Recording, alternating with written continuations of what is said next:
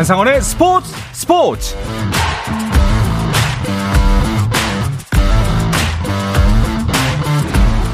스포츠가 있는 저녁 어떠신가요? 아나운서 한상원입니다. 오늘 하루 이슈들을 살펴보는 스포츠 타임라인으로 출발합니다.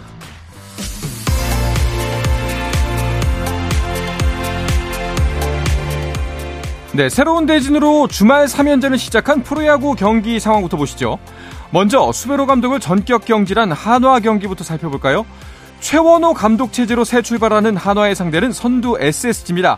한화의 해결사 최은성이 첫 타석부터 석점 홈런을 터뜨리며 에스에스지를 몰아붙이고 있습니다. 오 회 말 현재 한 점 추가하면서 사 대 일로 한화가 앞서 있습니다. 반전이 절실한 또 한 팀 팔 위 키움, 에이스 안우진이 엔씨와의 주말 삼 연전 첫 경기에 선발로 나섰습니다.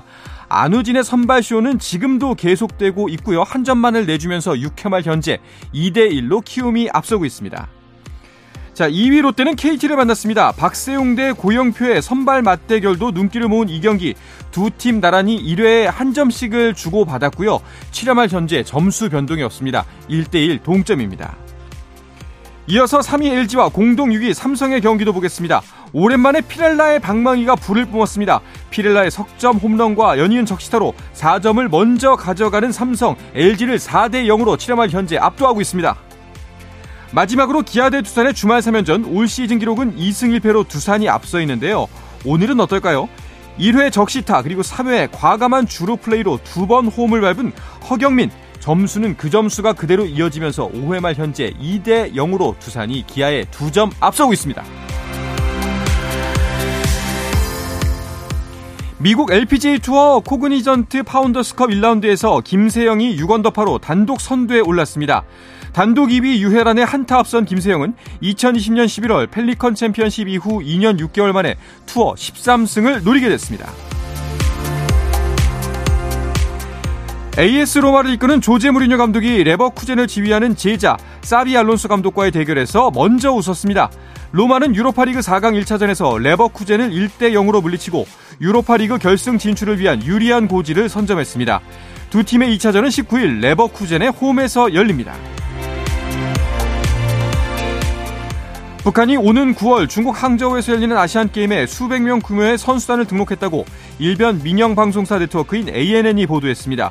보도에 따르면 북한은 축구와 수영 그리고 드래곤보트 등에 참가할 것으로 알려졌습니다. 미국 프로농구 엔비에이에서는 간판센터 니콜라 요키치를 앞세운 덴버 너기츠가 삼 년 만에 서부 결승에 진출했습니다. 덴버는 피닉스 선저와의 플레이오프 이 라운드 육 차전 원정 경기에서 백이십오 대 백으로 대승을 거두고 시리즈 전적 사 승 이 패로 서부 컨퍼런스 파이널에 진출했습니다. 한편 동부 컨퍼런스에서는 보스턴 셀틱스가 필라델피아 세븐티식서즈를 구십오 대 팔십육으로 이기고 시리즈 전적을 삼 승 삼 패 동률로 만들며 승부를 최종 칠 차전으로 끌고 갔습니다.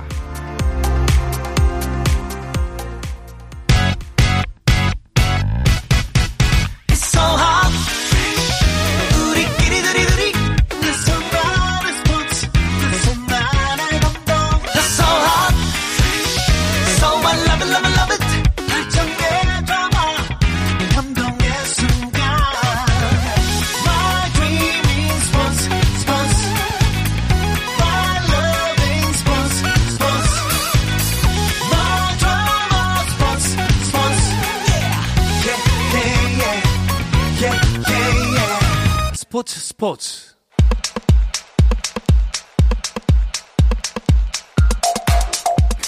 금요일 저녁 축구 이야기 축구장 가는 길 시작하겠습니다. 축구 매거진 온사이드의 편집장 배진경 기자 그리고 축구 전문 매체 히든K의 류청 기자와 함께합니다. 두 분 어서 오십시오. 안녕하세요. 네, 안녕하세요. 반갑습니다.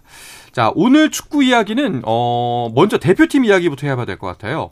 아시안컵 조 편성표가 나왔습니다. 네, 내년 일월 카타르에서 이제 아시안컵이 열리는데요. 그 대회를 위해서 어제 조 추첨식이 진행이 됐습니다. 클린스만 감독이 이끄는 한국 대표팀은 피파 랭킹 기준으로 이제 톱시드를 배정을 받아서 어, 상대를 기다리는 상황이었는데요. 조 추첨 결과 요르단과 바레인, 말레이시아와 같은 이 조에 편성이 됐습니다. 네, 아시안컵은 이제 클린스만 호의 첫 번째 목표입니다. 자, 이 정도면은 요르단, 바레인, 말레이시아 뭐 무난한 조 편성이라고 봐야겠죠? 네, 조편성이 한국 입장에서 어렵지는 않을 것 같은데 네. 아, 클린스만 감독도 일단 좋은 대진이라고 얘기했고요. 음. 말씀하신 대로 쉬운 상대는 없지만 목표는 우승이라고 다시 한번 이야기도 했습니다. 그렇습니다. 클린스만호의 목표 우승. 자, 그러면은 이 세 나라와의 대진 일정은 어떻게 펼쳐지나요? 네, 뭐 일정을 말씀드리기 전에 이제 이천이십삼 아시안컵이 왜 이천이십사 년에 열리는지 잠깐 말씀드려야 될 것 같은데, 이번 아시안컵은 원래 유월에서 칠월 사이에 중국에서 열릴 예정이었는데 그 코로나십구 일구로 중국이 개최권을 반납을 했습니다. 그래서 카타르로 개최지가 바뀌면서 내년 일월에 열리는 것으로 이제 일정도 연기가 됐는데, 대회는 일월 십이일부터 이월 십일까지 도하나 뭐 알라이안 같은 그 카타르 도심에서 이제 계속 열리게 되고요. 네. 한국은 일월 십오일 도하의 자신 빈 하마드 스타디움에서 대회 첫 경기를 치릅니다. 그리고 일월 이십일에는 오후 여덟 어 일월 이십일에 어 어 알투마마 스타디움에서 요르단과 조별리그 이차전을 치르고요. 네. 그리고 일월 이십오일에 도하의 압둘라빈 칼리파 스타디움에서 조별리그 최종전을 치릅니다. 아마 네. 말레 아, 아마가 아니라 말레이시아와 붙게 되는 일정입니다. 그렇죠. 오일 간격으로 경기가 열립니다. 그런데 이 월드컵을 얼마 전에 치러서 그런지 이름들이 낯설지는 않아요. 맞습니다. 저도 카타르에서 월드컵 취재를 했는데 네. 다만 한국이 경기를 치렀던 경기장들은 또 아니어서 음... 좀 새로운 느낌은 있습니다. 네. 거기서 또 걸려오셨잖아요. 네. 아, 저는 안 걸려왔고요. 오셔서 많이 아르셨잖아요. 네. 네. 그 독감도 아니고 어 뭔가 냉방병이었나요? 냉방병 같은 거였던 것 같아요. 하지만 많이 아팠습니다. 예. 네. 자, 알겠습니다. 그러면 첫 번째 상대 바레인부터 살펴보겠습니다. 어 우리가 뭐 첫 경기라는 부담감만 갖고 방심만 하지 않는다면은 뭐 무난한 상대다, 무난하게 이길 수 있다, 이렇게 봐도 괜찮을까요? 네, 뭐. 그렇죠. 사실 방심하지 않으면 우리나라는 아시아 무대에서는 웬만큼은 할 수 있을 거예요. 음. 잘할 수 있을 거예요. 근데 어쨌든 그 방심이 방심을 경계하면 될 것 같은데, 그 바레인은 아시안컵 본선에서도 좀 자주 본 팀이라고 할 수 있습니다. 어, 한국에서 한국과 본선에서 세 차례 만나서 한국이 이승 일패로 지금 우위를 점하고 있는데, 뭐 역대 전적에서도 보면 십일승 사무 일패로 한국이 어. 절대적인 그 우세를 보이고 있는 팀입니다. 지금 바레인은 피파 랭킹 기준 팔십오위인데 우리나라가 이십칠위거든요. 네. 꽤 격차가 있는 편이고요. 어, 어쨌든 우리가 정상적으로 좀 경기를 준비를 해서 제대로만 한다면 뭐 무난하게 승리할 수 있지 않을까 하는 상대입니다. 네. 두 번째 상대는 요르단입니다. 그, 어, 요르단은 중동팀 중에서는 그래도 좀 덜 부담스럽다, 이렇게 표현할 수 있을까요? 맞습니다. 뭐 중동팀 중에서는 네. 덜 부담스러운데 이조에서 피파 랭킹 기준으로 보면 한국 바로 다음이긴 합니다. 어. 아, 근데 바레인이 팔십오위고요. 네. 요르단이 팔십사위라서 아. 두 팀이 큰 차이는 없습니다. 네. 다만 한국이 요르단을 상대로 다섯 번 경기를 해서 삼승 이무로 아직 요르단에겐 진 기억이 없습니다. 음. 이천사년 아시안컵에서 한번 만났는데 그 당시에는 영대 영으로 비긴 바 있습니다. 그렇군요. 자, 그리고 조별리그의 우리 마지막 상대는 김판곤 감독이 이끄는 말레이시아입니다. 네, 맞습니다. 지금 언급해 주셨는데 김판곤 감독이 제가 보기엔 변수가 될 것 음... 같아요. 사실 그 일반적인 예상으로 보면은 우리가 중동팀을 상대하는 게 조금 더 까다롭지 않을까 싶은데 네. 말레이시아가 동남아 팀이긴 하지만 우리를 너무나 잘 알고 있는 김판곤 어, 감독이 이제 지금 그 대표팀을 이끌고 있고요. 김판곤 감독은 지난해 일월 어, 그 대한축구협회 국가대표 전력 강화 위원장 직을 사임하고 가신 분이거든요. 네네. 그러니까 이전까지 대한축 어, 대 대한민국 축구 대표팀의 모든 걸 다 알고 있는 분이었다고 해도 과언이 아니기 때문에 네. 사실은 굉장히 좀 우리를 그 공략할 수 있는 어떤 지점들을 잘 파악하고 오지 않을까 싶고요. 하지만 객관적인 전력상으로 본다면은 뭐 이십육승 십이무 팔패로 역대 전적에서 우리가 뭐 월등하게 앞서 있는 상태고요. 다만 이 전적 자체가 사실 큰 의미는 없는 게 그 어, 천구백팔십구년에 천구백구십 월드컵 예선을 치렀던 게 그 마지막 상대 전적이거든요. 구십년이요? 그렇죠. 천구백구십년. 구십년 월드컵을 위해서 팔십구년에 삼... 경기를 치른 게 마지막이니까. 거의 삼십삼년 전. 네, 네. 예. 그래서 사실 뭐 우리가 앞서 있다고는 해도 사실 그 전적 자체가 큰 의미를 갖는다고 지금, 지금은 음... 보기가 좀 어려운 그런 상대일 것 같습니다. 나름 미지의 상대인데다가 심지어 감독은 우리를 너무나 속속들이 잘 알고 있는 김판곤 감독이 맡고 있다. 변수가 될 수 있겠네요. 자, 이렇게 해서 조별리그를 치우고 나면은 이제 조 이위까지 십육강에 진출하게 되는 건가요? 네, 조 이위까지도 가고요. 아, 이십사개국이 나오는데 십육강을 치르기 때문에 네. 삼위 중에서도 어, 상위 네 개 팀, 네네. 네 개 팀은 십육 강에 갑니다. 그러니까 십육 강 아. 진출 가능성은 어느 대회보다도 높다고 볼 수 있습니다. 그렇군요. 자, 사실 뭐 우리나라는 어, 아시안컵 같은 경우에는 그 조별리그가 아니라 토너먼트를 염두에 두고 조추첨을 지켜본 상황인데 어, 조추첨 결과가 십육 강에서 바로 일본을 만날 가능성도 있다고 하네요. 네, 뭐 일단 가능성은 있는데요. 네. 그게 어떤 가능성이 두 가지가 있습니다. 한국이 이 조에 있잖아요. 이 조 조 일 위, 일 위로 한국이 십육 강에 올랐을 때 우리가 만나는 상대가 D조 이 위가 되는데 일본이 D조 이 위에 있습니다. 이럴 음. 경우에는 이제 십육 강에서 한일전이 성사가 돼서 팔 강 진출을 다툴 수도 있고요. 아니면 이제 일본이 조 일 위를 하고 한국이 조 삼 위를 하는 경우에도 뭐 가능성을 좀 재볼 수는 있는데 네. 한국이 D조에서 너무 앞서가네요. 한국이 D조에서 삼 위 하기는 예. 일 위보다 더 어렵지 않을까라는 생각을 좀 하게 되고요.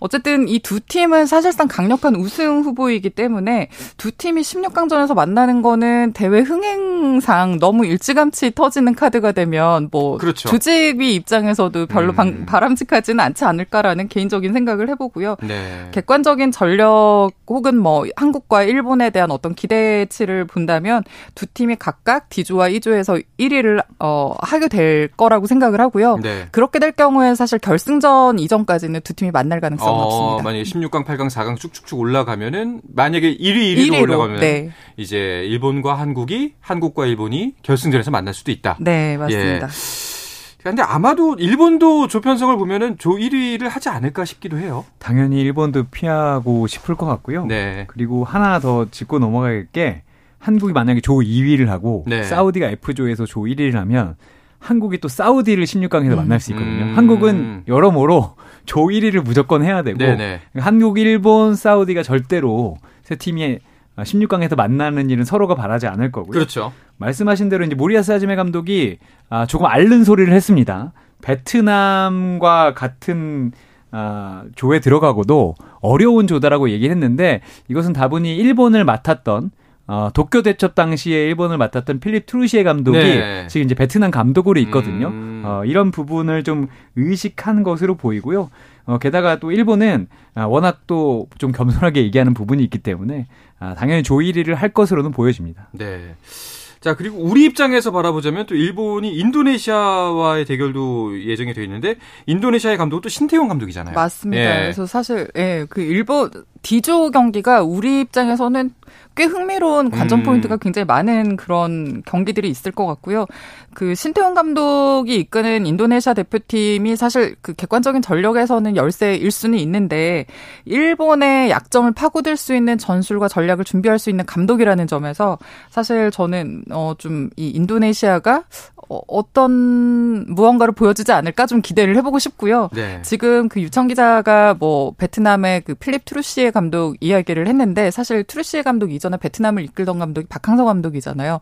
만약에 박항서 감독이 아직도 지휘봉을 잡고 있었다면 이 D조 경기는 정말 그렇죠. 약간 지옥의 지옥의 네. 경기들이 펼쳐지지 않았을까라는 그런 생각이 듭니다. 네. 자, 뭐 우리 저희가 이제 전적 그리고 이제 랭킹을 위주로 설명을 드렸기 때문에 뭐 무난하다라는 표현을 썼긴 했지만 그래도 확실히 스포츠에서는 늘 이변이 가능하고 또 그 이변 때문에 재밌는 게 스포츠이기 때문에 항상 긴장을 놓치지 말아야겠습니다. 자, 토너먼트에서는 다른 조 상황에 따라서 상대가 바뀌니까요. 또 다른 여타 조들은 어떻게 편성이 됐는지도 궁금합니다. 류청 기자가 정리를 해주시죠. 네, 일단 A조에는 개최국인 카타르가 들어갔습니다. 네. 사실 B 포트 이 번에 있던 팀들은 모두 다 A조에 들어가고 싶었을 건데 음. 중국이 그 행운을 좀 누렸습니다. 그리고 타지키스탄, 레바논이 A조에 있고요.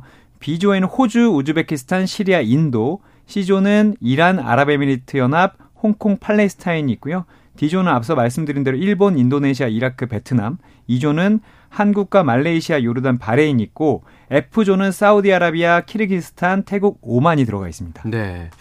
사실 이제 그 조별 리그를 다 겪어내고 토너먼트로 가면 그때부터는 다 쉽지가 않, 않아 보여요. 네, 맞습니다. 토너먼트는 이제 단판 승부인데 지면 탈락이기 때문에 모든 팀들이 그 한 판에 총력을 쏟기 마련이잖아요. 그럴 때는 이제 보통 객관적인 전력보다는 뭐 정신적인 무장을 잘한 팀이나 혹은 뭐 어떤 다른 환경적인 변수의 영향을 음. 받게 되는데 예를 들어서 우리가 십육 강에서 만약에 신태용 감독이 이끄는 인도네시아를 만난다면 절대 안심할 수 없는 상황일 거예요. 네. 그래서 뭐 어, 좀 각별히 좀 준비를 해야 되는 부분이 있고요.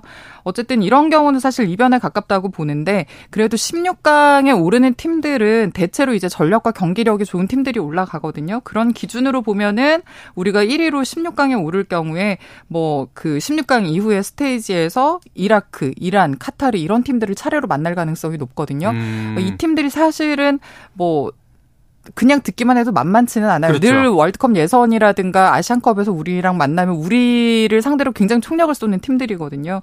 특히나 이제 카타르 같은 경우는 개최국인데다가 그 지난 대회 우승팀이기도 해서 또 지난 대회에서 우승할 때 팔 강전에서 우리를 만나서 우리를 꺾고 올라갔거든요. 음. 그런 어떤 악연들이 있어서 어 좀 쉽지 않겠다. 뭐 어쨌든 단판 승부에서 그 토너먼트에서는 한 경기 한 경기 정말 그 총력을 기울여서 잘 준비를 해야 된다. 이런 생각이 듭니다. 알겠습니다.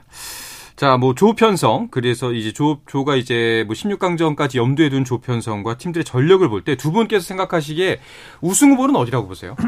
전 네 개 꼽았습니다. 한국, 그 일본. 우승 후보 아니죠 그러면? 예, 워낙 많아서 네, 사 강 후보죠 그거는. 네, 한국, 일본, 이란, 사우디를 꼽았습니다. 네, 음. 알겠습니다. 배진경 기자님요? 아, 저는 그냥 한국입니다. 아, 알겠습니다. 할 때가 됐습니다. 배진경 기자? 네, 정답입니다. 아, 그렇죠. 네. 알겠습니다. 자, 이제 유럽파들의 근데 소집이 가능한 상황인가요? 이게 왜냐하면 내년 대회가 일월에 열리기 때문에 리그 중이잖아요. 네, 원론적으로는 사실 소집이 가능한데 왜냐하면 이제 아시안컵은 아시아 대륙 최고 권위를 가진 메이저 대회이고요. 국제축구연맹은 대륙별 선수권의 경우에는 이제 개막 이 주 전부터 대표팀이 선수들을 소집할 수 있도록 일단 규정은 하고 있습니다. 근데 이제 그 클린스만 감독이 아시안컵에서 우승을 목표로 내건 이유도 우리 유럽에서 활약하고 있는 손흥민이라든지 김민재, 이강인, 뭐 이재성 이런 선수들을 핵심 자원으로 염두에 두고 있기 때문에 우승에 대한 자신감을 보이고 있는 건데 음. 그래서 이제 반드시 이제 소집 대상인 이 선수들이 분명히 있을 거고요. 예정대로라면은 그 대회가 일월 십이일에 개막을 하니까 십이월 말쯤이면 소집이 되어야 되는 게 맞는데 뭐 아시다시피 십이월 말 일월이면은 유럽의 각 리그는 굉장히 그 순위 싸움이 치열해지는 어떤 그런 시점이거든요. 그렇죠. 그래서 그때 만약에 우리 선수들이 각 팀에서 핵심 자원으로 좀 맹활약을 하고 있다면 그 소속 팀에서 내주기가 쉽지는 않을 거예요. 근데 음. 이제 이런 경우가 유사한 사례가 이미 전 대회에 있었어요. 그 손흥민이 센세이셔널로 토트넘에서 핵심적인 역할을 하고 있을 때 이천십구 년 아시안컵이 있었는데 그때 손흥민이 심지어 이제 아시안컵에서 주장이었거든요. 한국 대표팀 주장이었는데 조별리그 일, 이차전은 어 그냥 이제 손흥민을 제외한 채로 우리 대표팀 선수들이 경기를 치렀고 삼 차전을 앞두고 손흥민이 합류를 했거든요. 네. 그러니까 소속팀과 협의 후에 대표팀에 이제 뭐 합류하는 일정을 조금 어, 조정을 한다든지 해서 아마 그런 어떤 협의는 좀 있을 것 같고요. 이 소집이 가능한가 아닌가에 대해서 이제 좀 고민이 되는 지점 중에 하나가 아마 김민재와 이강인의 이적 문제가 있기 때문일 텐데 음. 지금도 벌써부터 굉장히 좀 그 빅리그, 빅클럽이랑 연루된 그런 이적설들이 계속해서 나오고 있거든요. 이 선수들이 만약에 이적이 이루어진다면 여름 이적 시장이 될 가능성이 높은데 이렇게 될 경우에는 내년 일월이면 이 선수들이 팀 적응 문제라든지 아니면 소속팀이 뭐 챔피언스리그라든가 우승 싸움이라든가 뭐 그 순위 경쟁에 있어서 굉장히 좀 치열해지는 어떤 상황이 될 수 있기 때문에 아마 요 선수들과 그 소속팀의 어떤 음. 그 일정을 좀 논의하는 문제가 연말쯤 되면 굉장히 좀 중요한 알겠습니다. 문제가 되지 싶습니다. 여러모로 좀 고려할 네. 상황이 많네요. 알겠습니다. A 대표팀 상황은 이렇고요. 다른 연령대 대표팀의 현재 상황도 짧게 류청 기자가 정리해 주시죠. 네, 일단 아시안게임 이번에 이제 구월에 항저우에서 열리는데 그걸 대비해서 황선홍호가 십오일부터 십칠일까지 파주 국가대표 트레이닝센터에서 소집 훈련을 하고요. 이십 세 월드컵에 나가는 이제 김은중호는 최종 명단 이십일 명을 발표를 했습니다. 네. 뭐 강성진 선수도 있고 뭐 김영학 선수 이런 선수를 했는데 일단 브라질에서 어, 마지막 당금질 시작했고 십칠일에 아르헨티나에 입성하게 됩니다. 알겠습니다. 우리나라 모든 대표팀들의 선전을 기원하겠습니다. 잠시 쉬었다가 와서 K리그 이야기도 나눠볼 텐데요. 자, 케이비에스 일 라디오의 모든 프로그램은 유튜브로도 함께 하실 수가 있습니다. 한상원의 스포츠 스포츠도 유튜브에서 보실 수 있으니까요. 많은 관심 부탁드리겠습니다.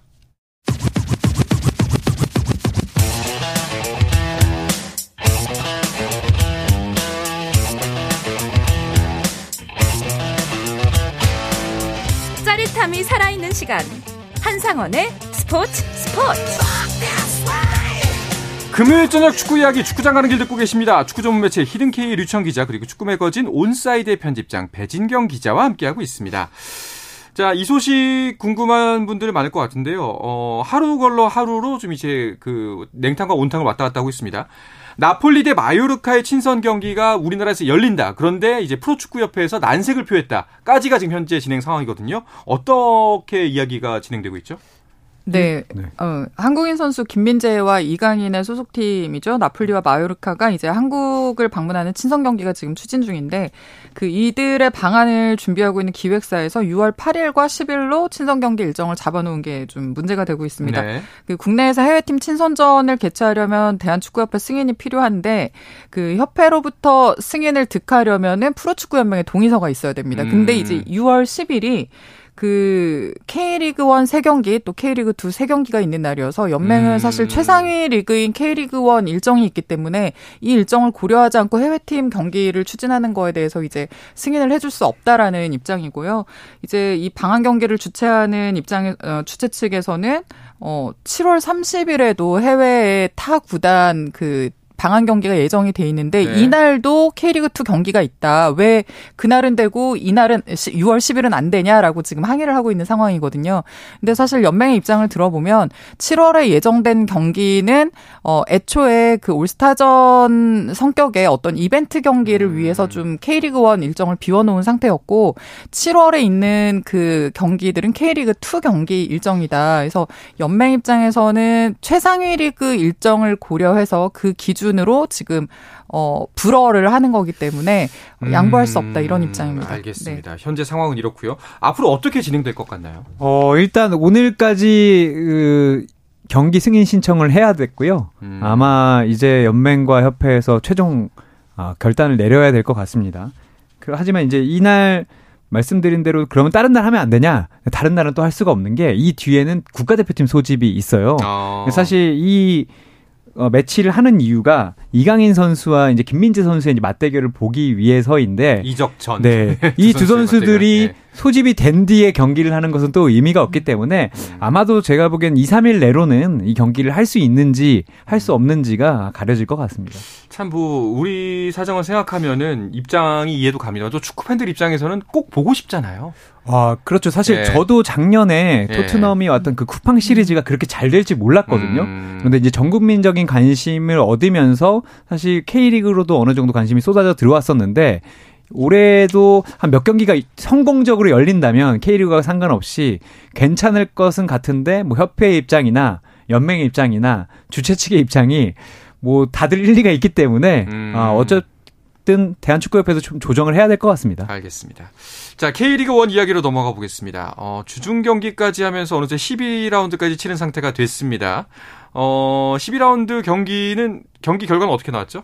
네, 십이 라운드에서 좀 가장 주목할 만한 경기 하, 딱 하나만 꼽으라 그러면 전 전북과 수원의 경기를 그렇죠. 꼽을 수 있겠는데 예. 사실 둘 다 예상 밖의 부진으로 지금 음. 굉장히 좀 어려운 시기들을 보내고 있고 맞대결이었습니다. 이 경기에서 이제 전북이 삼 대 영으로 이겼는데 사실 두 팀 최근에 이제 그 전임 감독, 이제는 전임이죠. 그 감독들이 물러난 상태잖아요.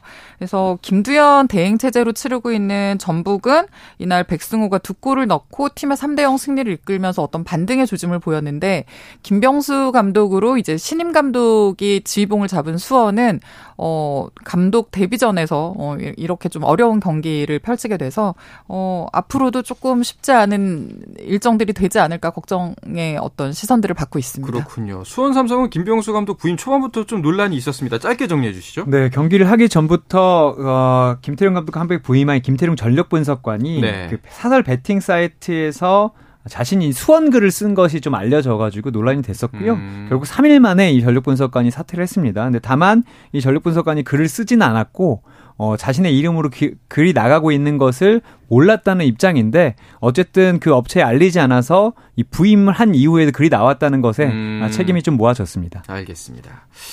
자, 이런 상황에서 이제 이번 주말도 경기가 펼쳐집니다. 일 위 울산과 이 위 서울의 대결이 예정돼 있네요. 네, 울산과 서울의 승점 차가 지금 팔 점인데 지금도 울산이 선두를 독주하고 있지만 이번 일, 이 위 간 대결에서 승점 차를 더 벌리면 사실상 뭐 싸움의 공기가 좀 달라지는 상황이 되어서요. 음. 울산은 반드시 좀 이겨서 승점 차를 더 벌리리라 이런 입장일 테고요. 뭐 서울로서는 지금 현재 K리그일에서 울산을 견제해주는 가장 강력한 추적, 추격자가 되고 있는데 그 이번 경기에서 서울이 만약에 이긴다면은 단순히 승점 삼 점을 추가하는 게 아니라 일 위 울산을 멈춰 세우는 그런 효과까지 있기 때문에 네. 서울 입장에서도 사실 이번 경기에 좀 총력을 쏟아서 이겨야 되는 그런 이유가 있습니다. 그렇군요. 야, 내일 경기 재밌네요. 삼, 사 위 대결도 있습니다. 자, 류청 기자가 내일 경기부터 먼저 소개를 해 주시죠. 네, 내일 경기는 포항과 대전, 광주와 대구, 강원과 수원이 맞붙는데요. 아, 강원과 수원은 십일 위와 십이 위의 맞대결이기 때문에 음. 이 대결도 일, 이 위 대결보다 네. 저는 더 관심이 갑니다. 네. 자, 울산과 서울의 경기는 일요일이고요. 또 어떤 경기들이 일요일에 이어지나요? 네, 어, 울산과 서울의 경기가 있고, 어, 오후 네 시 반에는 인천과 전북의 경기가 있는데 두 팀 다 지금 부진해서 좀 벗어나려고 노력을 하는 네. 어, 어울리지 않는 순위에 있는 그 하위권에 음. 있는 팀들의 대결에서 좀 주목이 되고요. 어, 오후 일곱 시에는 수원에프씨와 제주의 경기가 예정되어 있습니다. 자, K리그이도 이번 주말 경기가 계속해서 이어집니다. 자, K리그이의 대진은 어떤 경기들이 우리를 기다리고 있죠? 네, 일단 십삼 일에 세 경기가 있습니다. 서울 이랜드와 천안이 맞붙고요. 김천과 안양, 그리고 부산과 부천이 붙고요. 십사 일 일요일에는 경남과 성남, 충남 아산과 김포, 충북 청주와 안산이 맞대결을 벌입니다. 네, 지금 이제 K리그일 순위표를 다시 한번 보면은 사실 전 가장 놀라운 게 대전의 순위입니다. 네, 시즌 초반 돌풍까지는 이해가 갑니다만 지금 중반 이제 꽤 시즌이 진행됐음에도 여전히 삼 위에 있거든요. 이렇게 그 기본적으로 이렇게 예상 밖의 선전을 이어가는 팀들을 보면 그 분위기와 흐름을 타고 가는 것 같아요. 네. 그래서 지금은 뭐 이 선, 이 선수들이 단순히 승격을 해서 좋다 이게 아니라 말 그대로 굉장히 좀 짜임새 있는 경기력들을 음. 보여주고 있기 때문에 이 짜임새가 유지가 되고 또 계속해서 좀 그 승점을 더하면서 갖는 자신감이 이 팀의 새로운 동력이 되고 있지 않나라는 생각이 듭니다. 류청 기자는 어떤 팀이 가장 눈에 띄나요? 저는 사실 팔 위에 있지만 광주가 가장 눈에 띕니다. 역시 승격팀. 네. 예. 승격팀인데 일단 팔 위에 있다는 것도 어, 흥미롭고요. 광주는 무엇보다 경기를 엄청나게 재밌게 하고 전술적으로 음. 볼 게 네. 많은 팀이죠. 네. 광주 이정현 감독이 아, 기자회견도 어, 정말 재밌게 하기 때문에 다른 팀들도 불이 붙어서 맞대결이 아주 재미있게, 재미있게 되는 구도가 있습니다. 그렇습니다. 자, 이런 경기를 지켜보신다면 K리그이도 눈여겨보셔야 된다는 거 지금부터 잘 아실 거라고 믿습니다. 자, 이야기를 끝으로 금요일 저녁에 축구 이야기 축구장 가는 길은 마치겠습니다. 축구 매거진 온사이드의 편집장 배진경 기자 그리고 축구 전문 매체 히든K의 류청 기자와 함께했습니다. 두 분 고맙습니다. 감사합니다. 감사합니다. 네, 주말 스포츠 스포츠는 아홉 시 이십 분부터 함께하실 수 있습니다. 저는 월요일 저녁 여덟 시 삼십 분에 다시 돌아오겠습니다. 한상원의 스포츠 스포츠.